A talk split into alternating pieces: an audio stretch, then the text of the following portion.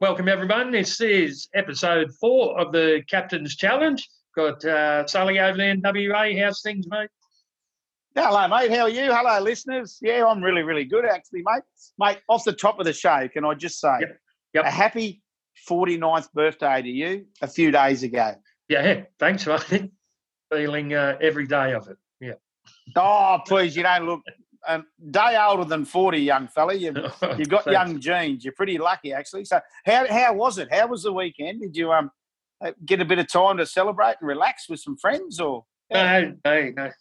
Lockdown, mate. Not allowed. Isolation. No. So Oh, um, right. had, had a few drinks with the wife, but that, that was about the extent of it and paid a little bit the next day, that's for sure. So, uh, I might, yeah, I'll hopefully look forward to the 50th next year and make up for it then with a big one. And Oh, yeah. you know. yeah, there's a bit of catching up to do, I think, for a lot of people after this lockdown. But um, yeah, yeah, healthy and happy, mate. So it was a good birthday. Mate, mate, I'll tell you what, the one thing we, we really saw from an Australian point of view and was the way we celebrate Anzac Day now. Yes, And on the back of obviously not allowed to go to Anzac, uh, you know, ceremonies and that. But it was quite incredible to see how Australians really took hold of the um, uh, the driveway scenario. Yep. And just lighten up the driveways. It was really, really Yeah. good. Really, really good. I think as a country, we've got a lot more patriotic over the years. Oh. Certainly during my lifetime, the yeah, the the um, attention and the you know the the importance placed on Anzac Day has really grown. And uh, you know, when I was a teenager or you know late teens, it was all about a day down the pub playing two up. But now, Mm. it, you know, it's more about really um, you know appreciating what was what was done by our servicemen and women. So yeah, Oh. I, I did see a lot of it on Facebook. It made me very proud. Yeah, mate, I couldn't agree more. And obviously, myself personally and our family, um, my 18 year old son Bailey, and he's Yep. he's he's just joined the army camp, Yes. and, and you've known Bailey all his life, and Yes, um, we're very very proud of him. He's a Wagga, he's at Kapooka at Wagga at Yep. the moment, and yeah, mate, just to see him in his full unit, he, he FaceTimed me, and oh, Yep. it was a bit yeah, the old fella, yeah. the old Sully got a bit emotional. Oh, yeah, a few tears, I can imagine. Yeah, n- Well, nothing uh, wrong with emotion, son. No, well, there might be a bit more emotion over there over the last couple of days, mate, with some uh, definite plans now coming out of the NRL and a, a competition format. And yes, and it's quite interesting, I, I think. So we, we'll talk about that. Rugby. So they've gone to a total of 20 rounds. That, Mm. and that's including the two rounds that have already been played. Is that is that correct? Correct. Yeah, that's correct. Yep. And so give us the, the dates, right? But May 28th is still the starting date. What's the finish date or the grand final proposed It at? was October twenty, October twenty fifth, I think, wasn't it? I, Yeah. I'm pretty Yeah. sure. Yeah. The Sunday, October twenty fifth. So twenty rounds. Yep. Uh, as you say, two already played. Yep. Uh, Eighteen to be played. So obviously you'll play um, each other once, and then by the looks of it, five, including the two that have already been played. Yes. Uh, five teams twice. Yep. So no buys, and then the big one, obviously, once that's done, is Origin is after the grand final. So we're going to see Yeah. Origin in Mm, November yeah. in Australia. in Well, itself is uh, very interesting, especially for teams and individuals who don't make the finals, who then may be yeah, selected for New South Wales or Queensland and will be coming into an origin match without playing any footy for possibly uh, five weeks if they haven't Five made weeks. the finals. So, uh, and then to play three consecutive weeks of the highest intensity rugby league there is at origin level, that's going to be an enormous task. And I guess the origin coaches will be looking at uh, how they plan around that. And I'm assuming players who aren't uh, in final series, who are in line for origin selection, would be brought into some sort of training camp uh, over those lead up weeks to maintain fitness and um, just, yeah, I, that massive jump from playing nothing for five weeks into the, the highest intensity at origin level is going to be the biggest challenge for the coaching staff to prepare their players. Oh, it's a massive challenge, and it's something that obviously they're going to have to. Obviously, Kevin Walters and Brad Fittler is going to have to have a look at. But um, the main thing, mate, now is May 28. We've got the good news today that the Warriors, well, yesterday, that the Warriors uh, have had exclusivity, as they say, and they're coming over. They're going to set up camp in Tamworth. Oh, uh, okay. by the looks of early doors, yeah, yeah. I, I, was listening to Todd Payten this morning over here in WA, and yep. And the big thing Toddy said was, and it's amazing. It's all well and good to say 20 rounds. Well, we need to see these 20 rounds, Kim. You, you know, we need to see these who's playing who and what's going on. At the moment, it's been announced. Yeah. Um, you know, and then we've had these buffheads over the weekend that mm. made seriously they could have they could have just put everything on hold. Yeah, yeah. You know, just by we, their actions. Oh, yeah, ridiculous. Can we come back to that? Because I, oh, 100%. really important. Of course we can. The, yep. the, the interesting thing is, yeah, there's 20 round competition. Now, I, and it reeks, I guess, of, um, you know, the TV deals, and getting in as many games as possible. Because for me, we had a, a perfect opportunity to even up the competition here and play each other once, so a total of 15 rounds, which would have given us 13 more to play uh, because we've had the two played before the lockdown. And then you, you have the fairest outcome then in terms of who makes the finals possible. You know, every, every year we go through this where it, it's uneven to an extent because teams play some teams twice, uh, other teams once, and here we had the opportunity to even it all up, maybe put a hmm. couple of buys in, or you know, could you have had an origin during the season to take up one or two of the rounds?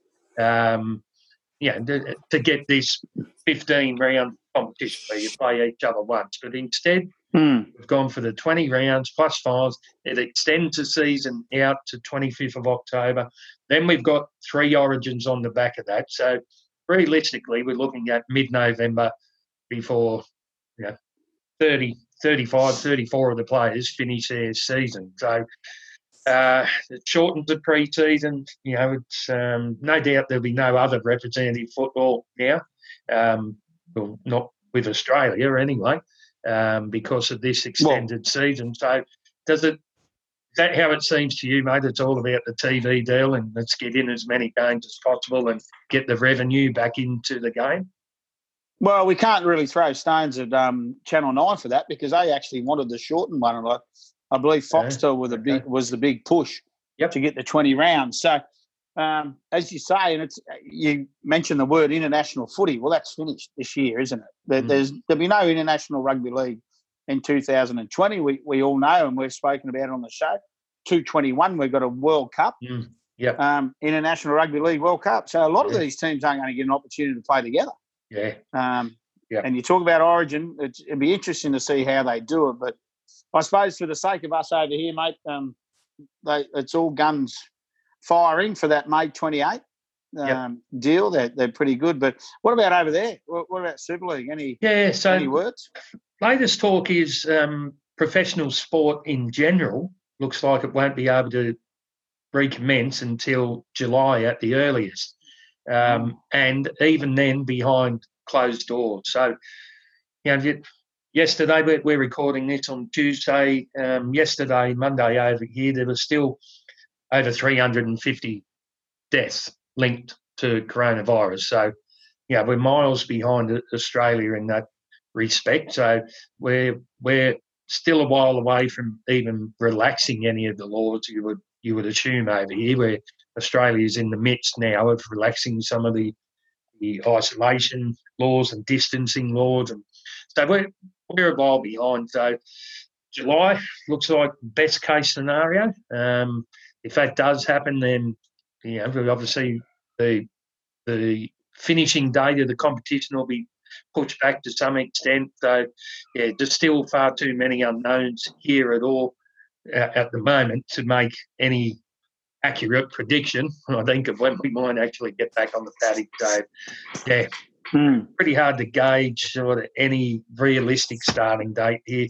Um, yeah, mate. So we're going to be, like I say, at least a couple of months, I would think, behind behind you guys. Yeah, well, one thing, as you know, it's a such a tight country where you live, and um, we've been pretty lucky with everywhere you look. The weather does help, they reckon, and we haven't had a lot of wet weather. And I'm hearing it's going to be a really wet winter, so that might affect things. I don't mm. know. I'm yeah. I'm a painter, not a weatherman, but yeah. um, but yeah, you know, there could be that outbreak again, that second wave, and that probably takes us back to point you were bringing up about a few of the players on the weekend doing the, the wrong thing. Um, yeah, quite disappointing, mate. I think from all the players' point of view there that you know the possible start date may have been put um, it, or might be under threat or could have been under the threat by the actions of a few. Oh, I agree with that, Kim. And that, that was my point. I, I spoke on air over here this morning, and the biggest thing that, you know, Peter V'landys and the NRL have said we trust our players. Yeah. But then you turn around and you got what happened on the weekend, and you got a bloke who shouldn't have opened his doors and he's let some friends in, and yep. you know, and and the bottom line, mate, and, and this is the bit that worries me, because at the end of the day, all these players in the NRL have had, mate, they've had a pay cut of seventy-two percent mm. of their wages, right? Yep. That, that's what they got. So technically, they get twenty-eight percent of their wages while they're not playing footy. Well, yep. that prolongs week by week by week by week because of the stupidity of one mm. or two other buffheads. Yeah. Mate, the players are the ones that should be jumping up and down. Yeah. But now we've seen today the NRL's come out and sanction them and find them on top of the government. But, but mate, I tell you what, we saw two Bulldogs players mm. sacked from their club for doing something they weren't charged by the law yep. by the New South Wales Police. They were stupid. Immoral, morally, they were wrong. Yep. They did something morally wrong. No problems. Bang, bang, bang. And you look at these buffoons over the last couple of days. Yep. Mate, they've been fined by the New South Wales Police for breaking the law. Yep. And they put the NRL under jeopardy. And that's what I'm saying. But anyway, it looks yeah. like today it'll and, be all forgotten now. They've been they've been fined. Everyone say that's good. It's not good. No, no. Well, like this is morally wrong as well. When, when you think mm. about it, that the amount of people mm. that this could, the ripple effect that this could have had, uh, makes it morally wrong. Anyway, you know, so mm. Yeah, it's uh, they could have copped a lot worse in terms of the punishment. That's that's for sure. Um, I think they've got off quite lightly. And feather yeah, duster, Kimbo. Yeah, feather duster. Well, I do, here's another point. When you were saying, you know, that this could have cost players wages if if the competition was pushed further back and they continued to cop this 72% um, yeah. pay cut instead of getting back on the field and, and getting their, their full payback, I assume, or, or closer to full pay. Would that then have opened up the possibility of a lawsuit for other players to sue those few guys because we've lost uh, wages because of the actions of you guys. You've been negligent in your behaviour, and we have now lost wages because of that. Um, oh, 100%. 100%. That'd have been a possibility. I'm no lawyer, but um, it seems that they may that may have been a feasible um, thing to happen if if this caused the further delay in the competition. So, yeah, yeah, obviously quite selfish. I think is, is probably the right word, and uh, hopefully a very big lesson learnt by by everyone involved. And uh, yeah, you know, hopefully the game can get back on the May 28th, mate, and nothing changes. Well, so I was talking to um, a good friend of ours this morning from St George, Shaun Timmins, and he said, you know, the laws they're being given, the, the sanctions they're being given, is worse. You know, it's worse than what you get at home. Yeah, they've been if you're the head coach, Kimbo, you can't. You you got to leave training and you've got to go straight home. Yep. You can't mix with anybody, and this is this is what these blokes have got to put up with for the next couple of weeks. So yeah, and if it's for the good of the game, get on with it. Anyway, yeah. that's enough yeah. of that. I reckon we'll see what happens. Yeah, definitely. All right. Well, like this week's interview, it was a big one for us. Oh, oh mate, I tell you what, you, you've done well here you know, you said well, we said we go for one this week because it's we've we've done two the last couple of weeks, and this young yep. fella, only 24 years of age, Kim, yep. he played 34 games for the Roosters, yep. 13 games for the Manly Sea Eagles. He's played 41 for the Salford, the Red Devils. Yep. And he's only played in a new contract. He's only had three chances to play for Wigan. So 91 games in, in all, and we're talking about a young fella called Jackson Hastings. Kim, I've listened to this interview today, just this afternoon before we came on air, mate, and I tell you what, it was like you didn't have to say a word. Yeah. It was one of those interviews that I want my young blokes to listen to. Yep. Um, it's uh, to me, it's a inspirational interview, and and he probably didn't mean it like that. The kid was just talking from the heart. He was talking from the truth, and it was like two blokes sitting on a lounge, mate. Great interview. Yeah, he's. We've had uh, some good ones in the first three weeks where we, we've Oh. had some um, guests who have overcome some level of of adversity, and, and each of them has had a, a different story, and they've all been really good stories. This one was, um, I guess, the, a story of a guy coming uh, up against challenges on his character, and Mm. having to um, you know live with that and, and overcome it and really overcome it like you, you wouldn't believe and you know currently the, the man of steel over here um, and to turn things around in you know a period of uh, you know 12 or 16 months uh, and then be rated the number one player in the Super League competition is some sort of phenomenal achievement and uh, yeah, it was a real pleasure just sitting back and listening to to him talk yesterday. And uh, as we like to promote to all our young guys, there's, a lot of lessons to be learnt from listening to these players who are who have made it um, to the top level of the game and realising that things aren't handed to you on a platter, and there's uh, more often than not some pretty big speed humps along the way that you're going to have to overcome. And uh, it's all about your mindset and how you choose to deal with adversity in your life. And there's probably two paths to take. You can go around kicking cans, feeling sorry for yourself, or you can use the the bad times uh, as motivation to make you better. And this is certainly one of the best examples of, of the latter situation occurring. And uh, yeah, as I said, it was a real pleasure uh, doing that interview with him. So, um, we might go to the interview now, mate. And uh, yeah, it was with, uh, of course, Jackson Hastings, and uh, just happens to be from the, the same town as me, mate, a, a Warilla boy. And uh, he, his mum's side of the family were always very prominent in the Warilla Gorillas Rugby League Club. Um, his, his Right. uncles were first grade players there, and um, uh, one of his uncles, at, at least one of them, uh, captain coach Warilla first grade, and uh, yeah, it's always been a strong association with with rugby league in the area. So great to see local boy doing so well, and uh, as I said, a real pleasure to interview him, and we'll go to it now. Mm.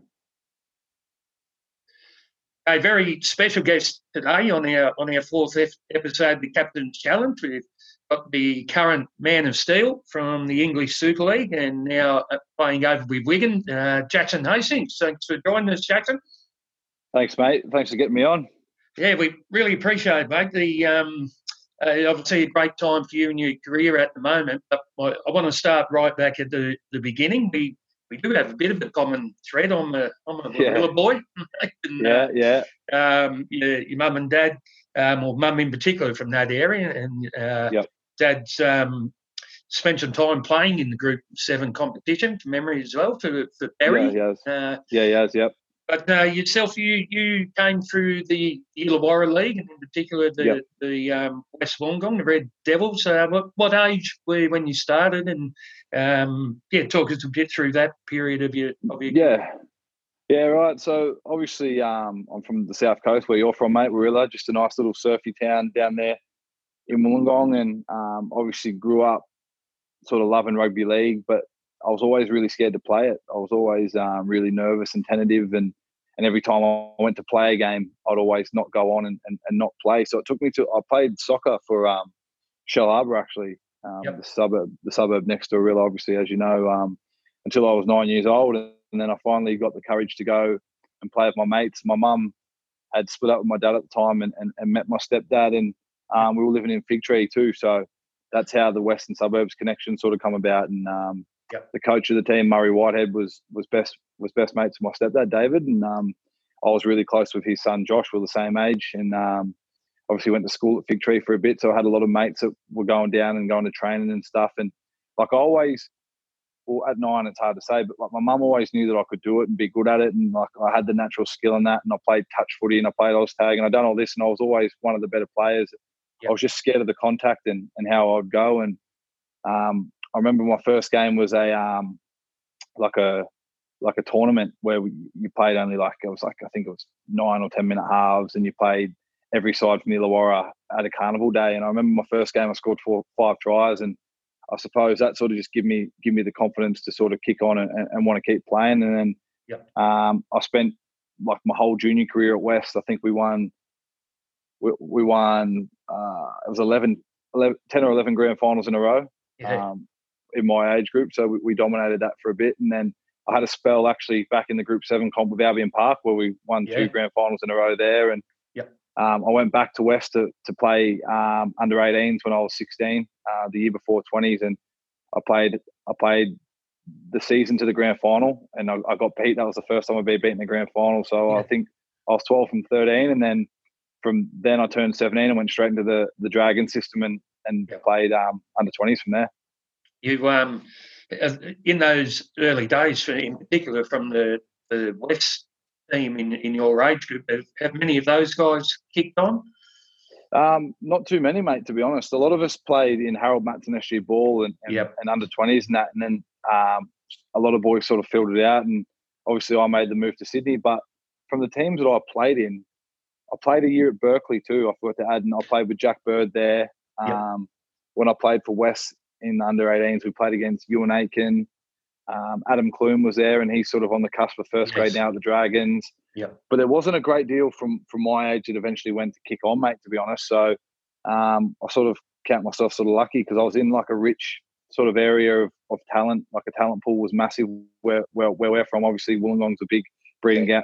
breeding ground for rugby league, and um, I was sort of probably one of the lucky ones that snuck through and, and worked hard and got to got to get to where I am.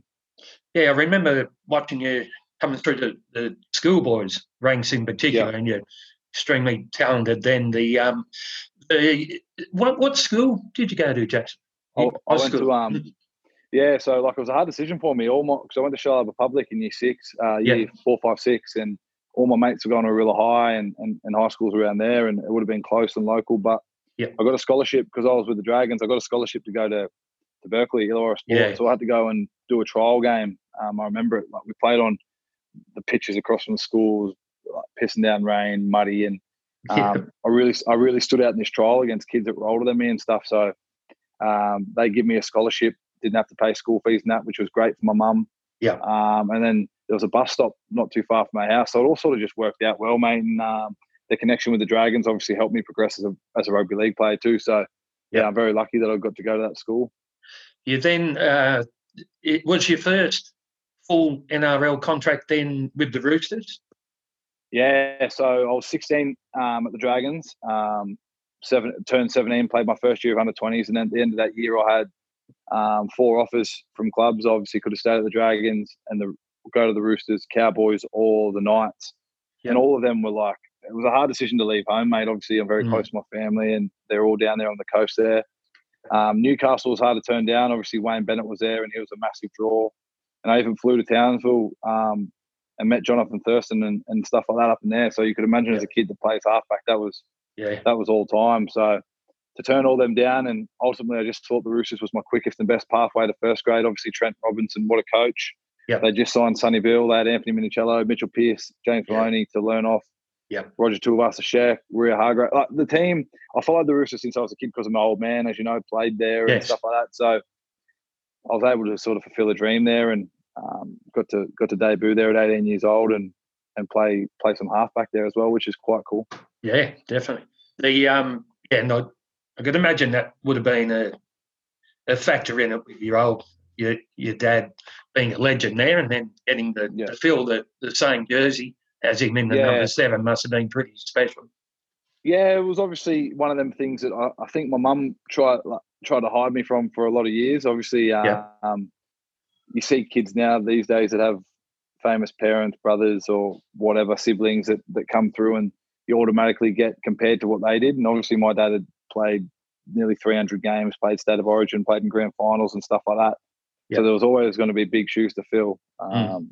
Like you always hear the, the phrase, the greatest player never to play for Australia and stuff like that. So yep. automatically that puts pressure on you. But as a kid, um, I sort of enjoyed that, weirdly enough. Like I've sort of been sort of in that spotlight since I was like 16, 15, yep. 16, um, being criticised, ridiculed, ridiculed and that. And I always saw that as a challenge. So in the back of my mind, although it was added pressure on an 18 year old kid and, and stuff like that, I, I, sort of embraced that and wanted that. And um, yep. yeah, as, as you said, I was lucky enough to wear the same jersey as him, um, play for the same club, and, and, nearly play 50 games there, which would have been great. But um, yeah, it was an awesome time in my life and, and, and definitely something I look back on and very proud of. Yeah, excellent. From there, the, the next move was to, to Manly. Um, yeah. You know, probably fair to say some some ups and downs there. But, uh, yeah. you know, and, and looking back, I, I guess, you know, the pathway you come then makes you the person you, you are today and the, the success you've had over the last, um, you know, 12, 18 months is obviously phenomenal. Yeah. So um, how, how do you look back on the Manly time? Um, dis- disappointment, I guess. Um, yeah. I, reg- I regret a, I regret a few things, um, but at the same time, I, f- I felt pretty hard. I feel pretty hard done by. Um, Yep. A lot of things that sort of got reported in the paper and on the news were false. If I'm being honest, they, they had no truth to them at all. And and don't get me wrong, things happened and, and stuff was true what they printed as well. But um, just the way it all got handled behind the scenes, I won't go into it. But there, I felt I felt like I was on my own, and people, the powers that be, were, were really trying to make it hard for me. And yeah, um, when I sit back and look at it now, I sort of just go, oh well, it doesn't matter. Like I've sort of let it go. But at the time, it was extremely frustrating and upsetting. Obviously, I had like I had camera crews at the front of my house. Um, I wasn't allowed to go. I wasn't allowed to go to training. Um, I had to drive an hour forty-five out west to to train for an hour and then drive home. Um, I wasn't even allowed like at Manly's facility. So if I needed physio on that, that was all done out at Blacktown. Oh, really? Yeah. Um, I was on the front page of the paper three weeks in a row, just written in a different way. So yeah, mate, it was hard, and yeah. I felt like it was unfair at times, but at the same time, um, I got to learn a lot about myself. I got to learn um, that I was pretty mentally tough and resilient, and um, all I wanted to do was bounce back from, become a better footy player and role yeah. model and better person. And yeah, I feel like since I've obviously joined Salford in the back end of 2018, and then obviously now at Wigan, I've been able to do that and, and show people sort of like the true side of me and um, the rugby league player that you know I should have been in the NRL. Yeah. What was it a, a, deliberate decision? Was it your first choice to come over to the UK at that point? Was it something uh, to no. get away from from that, or?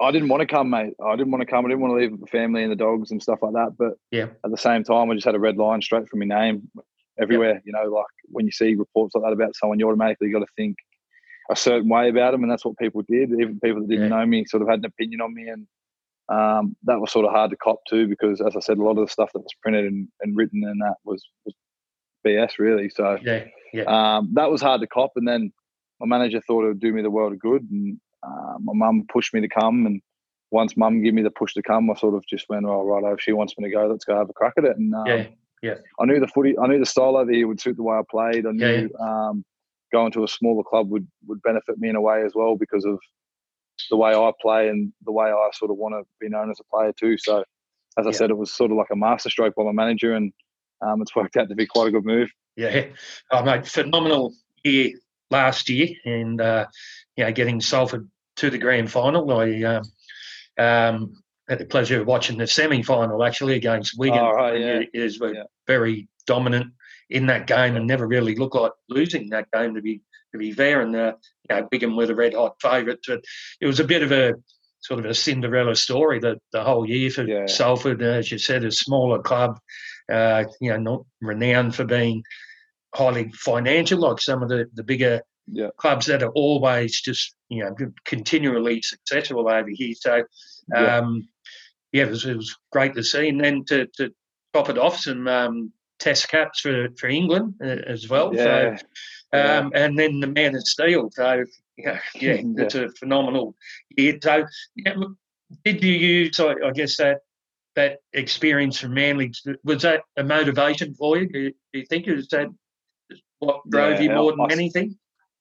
Yeah, it still drives me. It drives me. Um, it drives me insane at times. But Yeah, no, definitely. I, I, I, I, mate, I go to bed. I go to bed at night still thinking about how bad that scarred me and how how my career was nearly over from from people sort of twisting stories and stuff, and it, and it irked me and it and and, and it, like bit at me and it just sort of ate away at me. And then I use that anger as motivation. Uh, yep, to turn up at training and, and, and compete as hard as I can and, and show the rest of my teammates that like I'm not here to I'm not here to just be here. I'm here to win. And yep, I feel like the way I approached the game sort of rubbed off on a few people that weren't used to winning.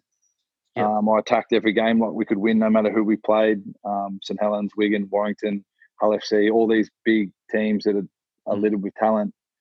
I remember I used to always I was mucking around with Joey the other day and we um we spoke about how I used to say the last message and I used to just swear all the time. Like, will can you swear on this? yeah, yeah, yeah, swear right. on it? yeah, yeah. I, just. I remember I used to say, "We'll fucking win this," or "We can." Yeah. like, and then I was like, I try to speak directly and as sort of motivational as I could be Yep. because like you still felt that some people didn't believe.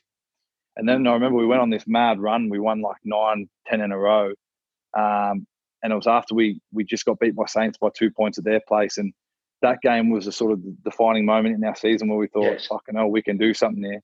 Yeah. And then once everyone bought bought into what we were talking about and believed in each other and understood that we actually had a squad there that could compete, and and it wasn't about the names that you have in your team or what jersey you got on. It's just if you go out there and compete, hold the ball, kick well, and defend well, you've got a chance to win. And then, Yeah. as you said, fast track to the, the semi final against Wigan. We just got beat by them two weeks prior, and we probably should have won that game to be honest. To have a crack to go straight through the GF, we we left about we reckon three or four tries out there. I remember Ken Sio just after half time got tackled into touch. Yep. Um, a few boys got held up over the line in the first half, and then Wigan. To be fair to Wigan, they scrambled really hard in the second half, and then we took a lot of confidence out of that. And then we played Cas the following week to to, to eventually meet up with Wigan for for a prelim to make the grand final. And. I remember um, Cas were really confident. There was a lot of stuff on social media about the players um, paying for buses for their fans to be able to come to the game, and you know another trip back to Old Trafford. And I remember we had that. I remember Watto showed us that that article and, and put it up on the on the whiteboard before before a training session. And um, Watto's a very fierce sort of competitor himself, and he used that as motivation for not only him but us. And Yeah. I remember that game when I remember walking into the tunnel before that game, and I just felt like no one could beat us, man. Like it was a weird feeling. I remember walking into the AJ Bell and I, and I checked the field, and it was a it was a nice night. The fans were pumped. It was my last home game for Salford. Yep. And I just had me chest. I just had my chest out, and I just knew that something special was brewing. And then we started off like a house on fire. We are defending fierce. We are running hard. We scored two early tries, and then about 30 minutes in, Jordan Rankin caught this ball through a dummy, went through, and everyone sort of was looking around like, "Fuck me, he's going to score." And then Niall Evalds come from somewhere and put him into touch. Yep. And from that from that point on, I thought we've got this. And then we obviously ran on and beat them. I think it was 22 0 from memory. I can't remember the exact same score. Uh, yeah, the exact score. Score. Sorry, score. And then I got to score that last try with about five to go in front of the the south stand, and Yep. I just go, I get goosebumps thinking about it. You know, like Yeah. I remember like just going. I remember going woo as loud as I could, and like people are throwing beer and that, and I'm trying to catch it. I was like, like it's just mate, you can't write about it. And then fast forward a week later, um, me and Joey actually were at a Man United game. We were guests of someone in, in the box, and, Nice. Yeah. and when they walked out of Old Trafford, I hit him and I went, "Fuck's sake, this could be us Yeah. in two weeks' time." And yeah. you sort of dare to dream, you dare to dream, and you, you muck around and that, and then roll onto Wigan. There was something funny in the sheds, like there was just this confidence about every single person. Whereas, like we'd Yep. been to Wigan twice before, and there was no confidence. It was sort of like, Yep. shit, we're in for a tough night here. But there was this like pure confidence and belief and swagger about boys that I'd never seen before. And then I remember we ran out there and uh, first set of six, they come down our edge a bit, and um, remember I had to tackle Willie Isa. Zak Hardaker took a scoot, and I, I remember I was ripping into Zak. Like I won't repeat what I said to him, but I ripped into him. But he, but he, he, he snapped straight away, and I thought, Yeah. oh, I got him there. I've Yeah. got him. Yeah. I've got him exactly where I want him. And then he and then he got the ball and last, put it out on the full. So we Yeah. had a set, a set, got a penalty, kicked the two. then he kicked then he kicked a, a, ball dead off the kickoff, and I remember running past him. I said, "Your head's gone here, mate." and um, he was trying to fight me and all sorts. You know, he knocked over the two again, and then we just rolled him from there, mate. And then there's a there's a mad video my sister's got. She was sitting in the front row of where um the Salford fans are.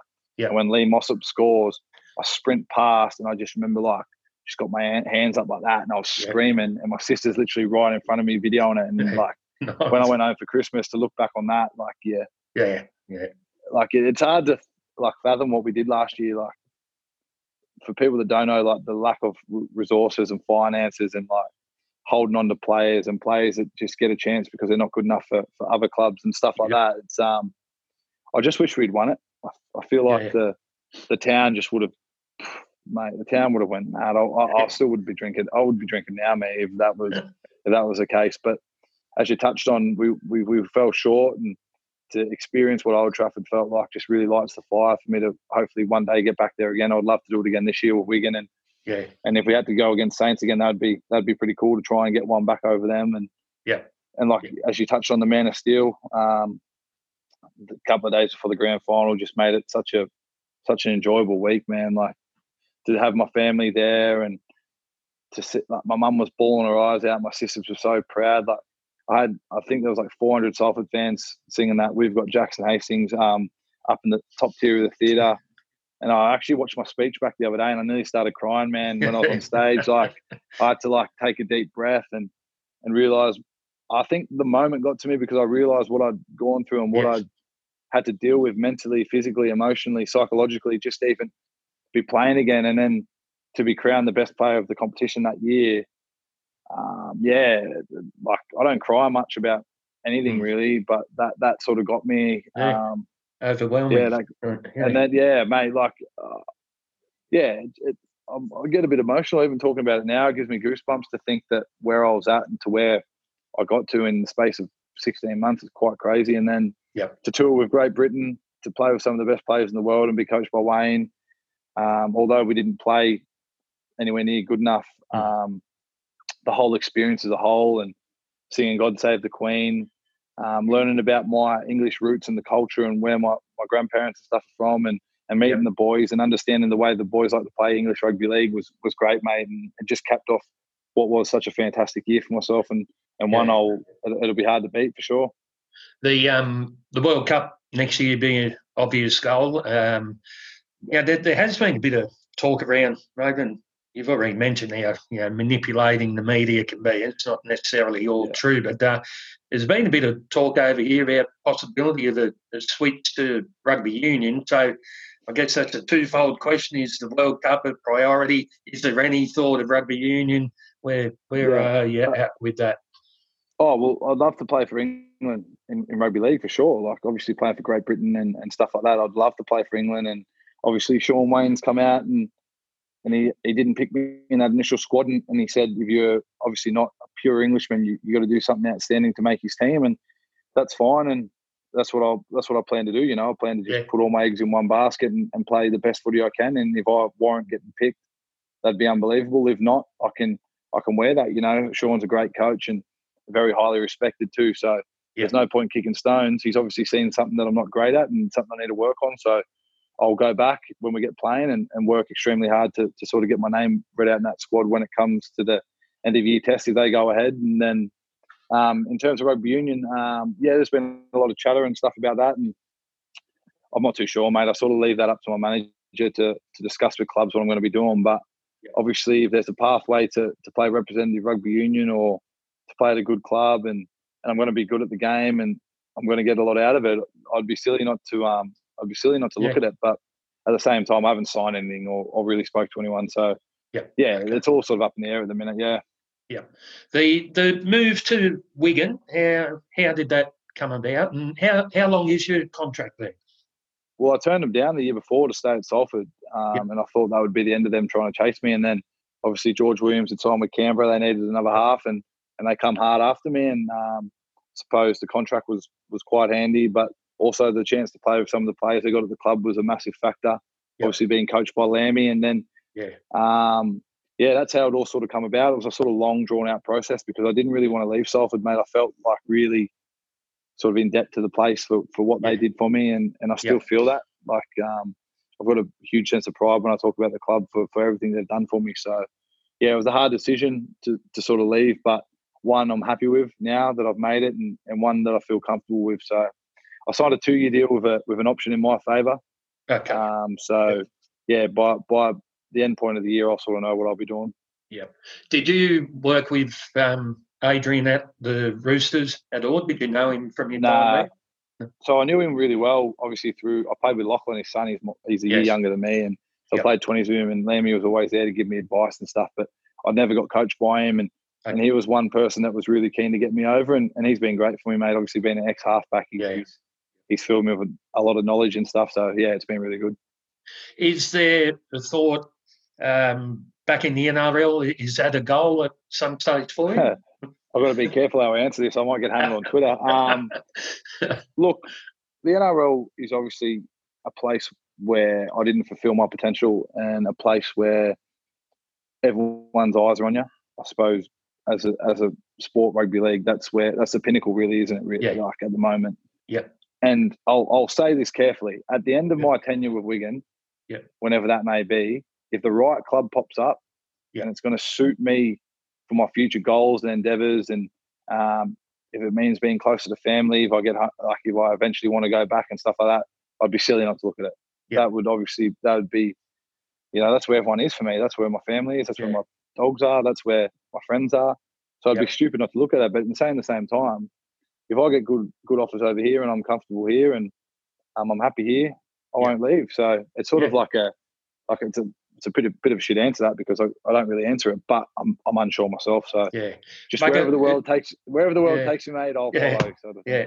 I, don't, I actually think that was a really good answer because it seems, you know, you, you've grown to a point where you're comfortable with yourself and confident in what you're doing, and you're going to direct your own path from from here and not have other people direct it for you. And that uh, Yeah, I, seems yeah. I'm, what's I wanna happened be at times. I want to be in control. I want to be in control of my own future. I want to be the player that, that people want to sign. Yep. I want to be the person that people want to have at their club. And I suppose I do a lot of stuff in the community. I do a lot of stuff online to sort of um, not to show to anyone else, but just just to be there for other people. You know, I've always been a kind-hearted person that wants to give back to the community and and people that give time to me.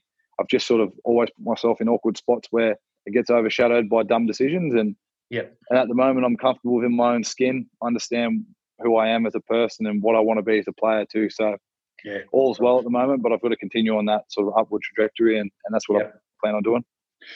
Right, excellent. We um, we'll start to wind it up there. I guess we'd like to talk about pathways on on this show, and um, you know, Yeah. as a coach, I've I've um, got a background in the development age groups, and uh, Yeah. you know, and the in the Queensland Cup, and so uh, I'd like to hear about the guys who've persevered, who you know haven't necessarily um, made it at 17 and then it's been a non-stop success story. You know, you, you had some early success, but and you've had a Yeah. setback and you've you've fought back to greater heights and you and you've been your whole Yeah. career. So yeah, we Yeah. I'd, I'd love those uh, lessons in life, and I'd, I'd like to think the young guys, um, you know, they'll take a fair bit out of this interview. I'd, so Yeah, I really, think I, th- I think if I can say something, mate, just Yep. sorry to cut you off.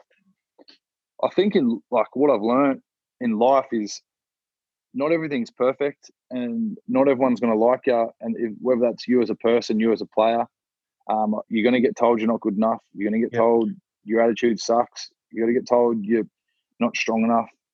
But it's the weak-minded people and the people that sort of listen to those voices in their head and go to bed thinking about it the wrong way. Like use it as motivation, man. Like. I remember, I remember when I was a kid, I was too small, too slow, couldn't tackle, um, didn't have a quick first step, but I had all the vision in the world, and people didn't want to touch me because I couldn't tackle. So what did I do? I just I got bigger and I started throwing my body about. I started Yeah. taking the line on. I started getting hit. You started to get up.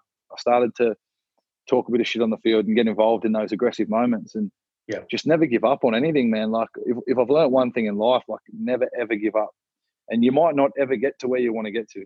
And if you can do everything you possibly can, tick every box, and you Yeah. fall short, that's not a failure. That's just a that's just life, and that's unlucky. But it's the people that quit on themselves that I'd love to sort of interact with, and because I could have quit on myself easy heaps of Yeah. times. Yep. Like, and we're not talking about just rugby league. Like, mate, I had people worried about my mental health, worried about whether I was going to commit suicide. I know it's a very heavy subject, but like, I was in a dark place, man. Like, I was at a place where not many people sort of can come back from. Like, I was thinking all sorts of shit, Mm. but I didn't want to let the people that put so much time and effort into me down, and that was always my driving factor. I said this on to someone not long ago. I had a photo of my granddad, my mum, my two sisters, and my two dogs. Yep. Next to my bed, and I made a conscious effort to look at that and talk to that photo every night until I got Yep. back on track. And Yep. and I know, and and like shit gets hard. Like you would have been there, I've been there, Joe Blow's been there. Just get back on the horse and fucking work your ass off until you get what you want, and don't let anyone tell you you can't do it. And that's Yeah. the mindset I've sort of kept since that moment. And um, if there's any young kids watching this, sorry about my language, but never ever give up on your dreams. If that's life, if that's rugby league, if that's learning how to ride a bike, whatever it is, just believe in Mm. yourself and back yourself. Like my favorite, I've got a like, there's a guy that plays in the NBA. He writes hashtag boy on every photo. Yeah, And, I, and I, I, I sort of researched it, and I, and, and his catch line is because he was an undrafted free agent, which means he went to the draft and no one picked him. Yep. So he could have kicked stones and never made it. Now he's an NBA champion for Toronto. His name is Fred VanVleet, won it last year. Yep. And the boy means bet on yourself. Yeah, So nice. I like, like it, it. man. Like, Yeah, like. If, yeah. if no one else wants to give you a crack, just do it yourself. Do it the hard way. Do it the long way. And Yeah. And instead of saying up yours when you get there, just smile and wave and say thanks for the motivation. Yeah, yeah. Mate, it's a great attitude, and it's obviously working for you. So, uh, Yeah.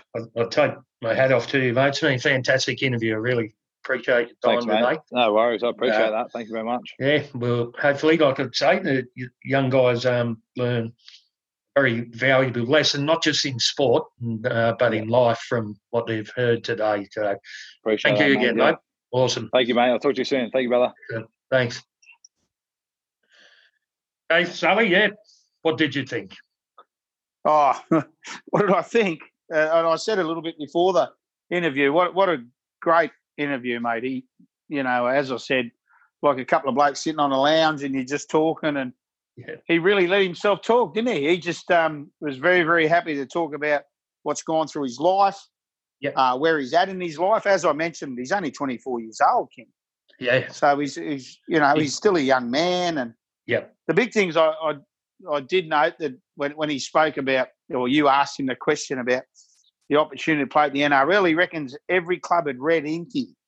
yeah. Amazing, yeah, Yeah. And then yeah, the um it- it's a sign too of how powerful the media can be.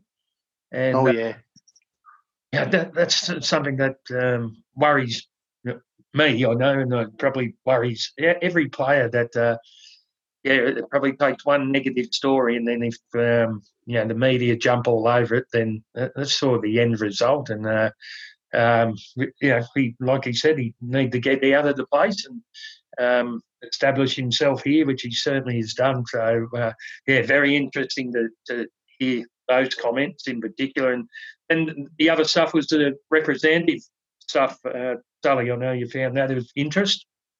yeah. It was interesting. Obviously, he's represented under Wayne Bennett, and you'll be able to talk about this. And Wayne Bennett was quite happy to give Australian players who had a grandmother or something like that the opportunity to play for Great Britain.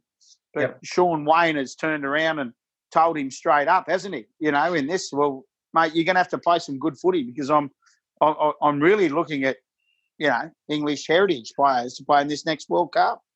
Yeah, there, there does seem that at times to be, you know, a, a bit of an anti, um, anti, I'll say anti-Australian, but it's it just they're very passionate over here about their home, home-born players, and they want to see. And I'm just talking about the average man on the street or the average rugby league punter, and they want a British or an English team full of people who were born in England and you know I guess grew up playing in the competition here, and and that's understandable. We we we'd be looking the same way if uh, you know an Englishman came to Australia who had an Australian grandmother or something and got picked ahead of a, a local, and so that that's completely understandable. And uh, um, so I think that's the general feel over here that if you're going to force your way into the team, if you're a, an exile or, or you know, an, an Australian with some British heritage, you're going to have to be an absolute standout.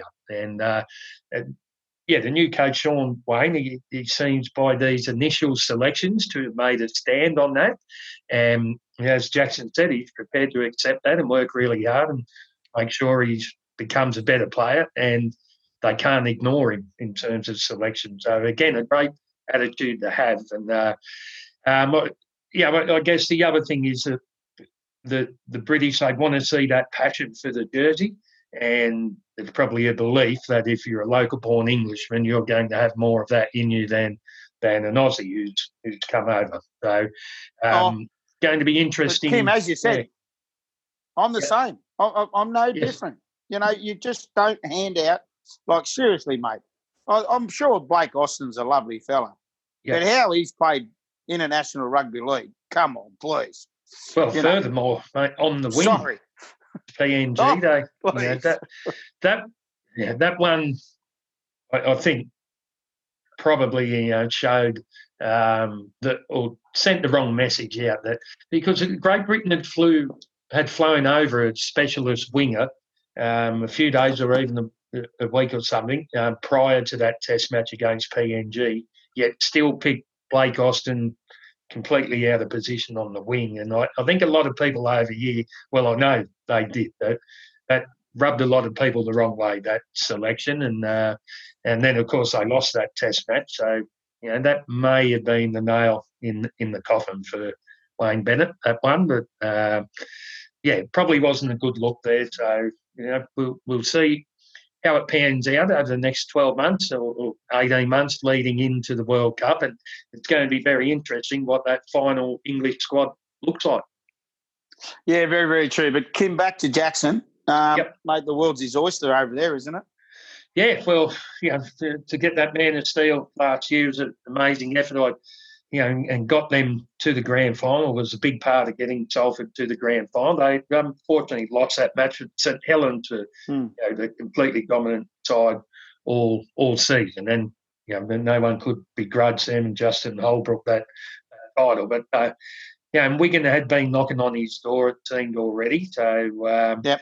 you know, they're, they're definitely the the biggest club over here. You know, they, they haven't St Helens, I guess, are uh, known I guess within the rugby league world outside of England more than any other club over here. So they they've definitely got the prestige and the history behind them, and uh, you know they they love winning Wigan. So for them to chase him, it's obvious sign of his standing in the game over here. And um, mm. yeah, Wigan were travelling quite well before the lockdown here. So if we do get back on the paddock, they're certainly one of the favourites in this competition. And if they go all the way, I've got no doubt Jackson will be playing a big part in that. And and a fascinating connection with Adrian Lam, of course. You know, and, and played played with his son, and then yeah. just used to talk to him, talk to him. Now he's been coached by him. So Adrian yes. Lam would have, I think he would have been on top of the blackboard, Kimbo. When you, yeah. you have been there, done that. When you've got a blackboard of who we want, yep. Jackson Hastings would have been on top, especially after George Williams coming yes. over to Canberra. That, yeah, that was definitely a big part in it, I would say. And uh, yeah, they got a good signing um, for both parties. I, I, I, would think that's a definitely great opportunity for um, for Jackson to get some silverware. Um, and you know, it came very close cool. last year with Salford, but Wigan are just you know perennial perennial favourites. So um, mm. yeah, he's put himself in a great position there, and you'd have to say well earned. Yeah, and it's an interview, as I say. I'm just going to hand out to as many kids that I know because it's um yep. well worth listening to. Yes. All right, next, Sally. I think uh, we, we don't have the second interviewee this week, but we you're still very keen to get your 60 seconds with Sully on the show. Oh, I, I, I definitely am. But uh, the, you know, the thing with this week's show, I thought that that, and we both thought that just one interview was enough. Yep. Um, you know, we've been really, really lucky the last couple of weeks, but I just thought the quality of that interview was enough. So, mate, the 60 seconds with Sully's with you. Kim Williams. you sprung that on me. I know you don't listen. well, I know you don't listen when um well, I'm asking it to the guests, so you'll be a bit surprised, no doubt. Yeah, you, you wouldn't know. You, well, I can't remember. And... Uh, no, I can't remember the question. So, Yeah, mate, we'll, Righto. we'll give it a go. We'll see how I go. 60 seconds with Sully. Your favourite holiday spot? Ooh. Uh, Vegas. Oh, favourite other sport? Um, oh, yeah, I obviously haven't thought about this much. Um, motorbike racing. I knew you weren't going to say basketball like everybody else the last No. few weeks. No, What can't game. you live without? Um, oh. Rugby league. There you go. I love it. Yeah. Greatest influence on your life? um, I would say my wife. I like that. Yeah. Yeah. Favourite food? Oh, yeah. Gee, I'm a big fan of food, mate. I love it. Um, oh, I would say a very good spaghetti bolognese. Oh, there you go. Favourite non rugby league competition and a team in that comp? Um, well, oh, that's a tough one. I don't. I just don't follow other sports that much. Um, all right, let's go with. Uh, oh, I can be another rugby NRL, league no. team, can't I? Yeah. Yeah, NRL. Favourite N- non rugby Non-NRL, NRL yeah. team. Yeah, it's Yeah. rugby league, mate. Sorry. Yeah, Sorry. okay. Um, mate, I'll, I'll go back up to the, the Queensland Cup, and I've my two old teams there, the Capras and the Cutters. I both love them both still. There you go. beautiful. And if you're down to your last $50, Kimbo, how would you spend it? I'd have a I've got a punt. tip at Gloucester Park tonight. you know me too well, son. And yeah, people who know me out there, they would have said that without yeah, without hesitation. So yeah, mate, I'd try and turn it into a couple of hundred straight away. I probably wouldn't Uh, have any thanks. luck, but I'd give it a go. Yeah. well, thanks for spending 60 seconds with Sully. All right, thanks, mate. Um, well, to wrap it up this week, I've been we- we've had Kimbo's bedtime stories lately, and they've, they've been great. but I thought I'd actually tell a true story this time, Sally. What? Yeah, and um, it it involves one of the greats of the game, or probably the guy who's currently being talked about as possibly the greatest player of all time in Cameron Smith. Um, Hmm. During my my time at the Storm, and I, it was the first the first year I was there, the end of two thousand and nine, and uh, the, the club had a massive year. The the 18s that I uh, coached, the we'd made the grand final earlier in the year, but been beaten, and uh, but the twenties and first grade uh, won the grand finals that year. And history now shows that that first grade premiership was later uh, taken off them, but it, it was in Mm. 2009. And I, I'm pretty sure it was after the grand final, but it wasn't the after party, it was the after after party where it's, uh, I was that the after party. yeah, so it was the one after that. it's uh, staff, staff and uh, players and family only. And uh, so, you know, it goes pretty late into the night. And um, I said, the under 20s had won the comp, and I was standing there having a few beers. Um, it was quite late at night by this stage with uh, six or seven of the under 20s boys. Now, the under 20s boys loved the gym and loved going in the gym, and they loved the way they looked at the gym. So they never hesitated to, you know, rolling up up their sleeves. Even you'd be out, you know, having a drink, and the boys had had collared shirts on, but half of them had their sleeves rolled up to show off the guns. You know, very proud of them. I remember chatting away, and like I said, there's probably six or seven of them, and at least three or four of those with their sleeves rolled up and arms crossed and pushing their biceps out, as young guys tend to do and feeling pretty good about themselves after winning the grand final. And, and I spotted out the corner of my eye um, Cameron going into the, the toilet. It was about you know ten metres away from where we were standing, and he sort of looked over, and I didn't think anything of it. And then he came out the toilet um, when he'd finished his business, and he, he walked over towards us. And I, I can't remember the exact numbers, mate, but he was looking at the boys who were standing there flexing up. And he goes, Hey, hey, boys, two premierships, 12 test matches, and origins, no biceps, and just walked away. and the three or four under 20s boys with their sleeves rolled down or flexing up. All of a sudden, rolled the sleeves down, put their hands in their pockets, and weren't showing off the guns any longer for the night. Yeah. It was a great lesson in need to do it. modesty. No, great lesson in modesty, and probably sums up, you know, the man Cameron Smith is, and uh, very humble there, and uh, uh, like I said, you know, possibly the greatest player of all time. But uh, if you saw him in the street, you you wouldn't imagine that for a second. But uh, yeah, mate, it was very interesting and a, a good lesson to the young people out out there. About, uh, Mate, if you saw him in the street, you if you saw him in the street, you wouldn't think he played rugby league. no, well, they do call him the accountant. So, uh, Yeah, um, he just does what he's got to do. But how Yeah. long are we going to see the accountant on the field for? So um, yeah. Well, I'll tell you what, knows? that's Mm. that- Thi- that- this could funniest thing. extend his career another another Well- year. Mm, Well, I think I, I think it will. I was Yeah. talking to some young. I was talking to some boys over here, and obviously the NRL WA competition Yeah. uh, during the week. Bjorn Crotty, a, a, Yeah. a very talented footballer that we all know, and Yep. I said, "How are you feeling?" He said, "Mate, Sal, the body is feeling superb because he's had a break. Mm, yeah. He's had a long break, and you know, talking. I see uh, New South Wales Rugby League reckon community rugby league. That's just community. New South Wales Cup and Queensland Cup's obviously gone. Yep, they're gone. Yep. I reckon they'll start in July. But mate, I talking from a local point of view, I wouldn't be surprised if we're playing in June. Yep. Yeah. Okay. Um, you know, just because uh, we're pretty good over here with our how it's going and everything, uh, Yes. the record numbers, and Yep. that might change a little bit. We're letting a few planes in over the next couple of weeks.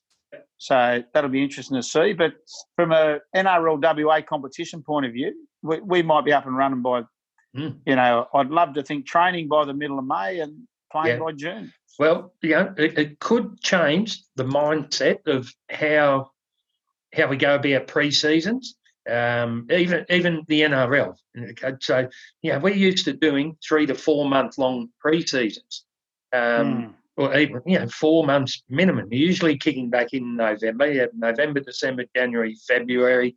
You're usually starting early March. This is NRL. Ridiculous. Okay. Yeah. Ridiculous. So all of a sudden, they I know, I know they've maintained a level of fitness. Um, there's the vast majority of players will have been doing the right thing in terms of keeping their training up. But even the community clubs. So if you're only going to get say a three to four week pre-season, uh, the way the way your strength and conditioners approach that is going to be completely different. It's going to be all about quality and intensity rather than quantity.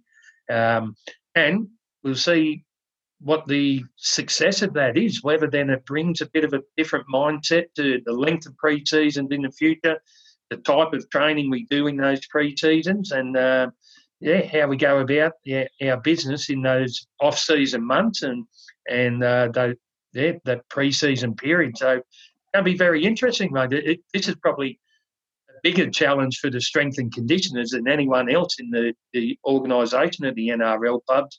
Uh, a whole different world. This hasn't been done Yeah. this way for a long, long time, and not too different in the community clubs. Do you you just need to be creative and uh, going to be? I, I would be thinking, you know, coaches who can combine uh, small-sided games at training with fitness are going to be the successful ones because you haven't got time to separate the two components. You know, you're going to have to try and get your fitness while you're doing your your technical and tactic, tactical stuff. Training, combine them both uh, in a shortened pre-season. Big challenges ahead. I'd love that. That's what coaching is all about to me. You know, being Mm. innovative and coming up with new ideas. So um, I'm going to enjoy, hopefully, finding out about how some of the different clubs have approached this, and maybe that's an interview for us over the next couple of weeks with a, a strength and conditioner from the NRL and see what sort of uh, approach they are having now to this shortened pre-season or second pre-season, even we could call it. Going to be very interesting. Yeah, and I'm th- we we know plenty of them, so I, I think that'll Yeah. be pretty easy to pick up. And Mm. and then, as I say, we get a bit of community rugby league being played. We can talk to one of the community Yeah. rugby league coaches, um, Yeah. well, strength and conditioning Yeah. coaches. So Well, um, yeah, even at those community clubs, a lot of the time your head coach does both of those roles. So, yeah, it would be, Yep. be good to talk to someone at that level. All right, that's one for the next few weeks mate. sure. Yeah. Yeah, brilliant. Uh, well, well, what a show! As I say, it's um, I've repeated it before, but it's well worth listening to the Jackson's Jackson Hastings interview. It was um, enlightening for me. Um, I, I, didn't know the young man, and I've, I've, read things about him, and wow, it was just the honesty. That's the word that came out of it for me, mate. The honesty. Yeah. yeah. Happy to talk and wanted to talk. Yeah. I'm sure our listeners will have enjoyed that, mate, and hopefully they'll be back next week, and we'll have another another big star on the show. Uh, thanks again, Sully. Episode four locked away we'll look forward to next week. There's uh, a long time in rugby league at the moment, one week. So many different things happening. So we'll have plenty to talk about again next week, no doubt. Thanks, listeners. Thanks, Sully. Absolutely, mate. And enjoy your first week as 49 year old. I will do. Thanks, mate. Bye.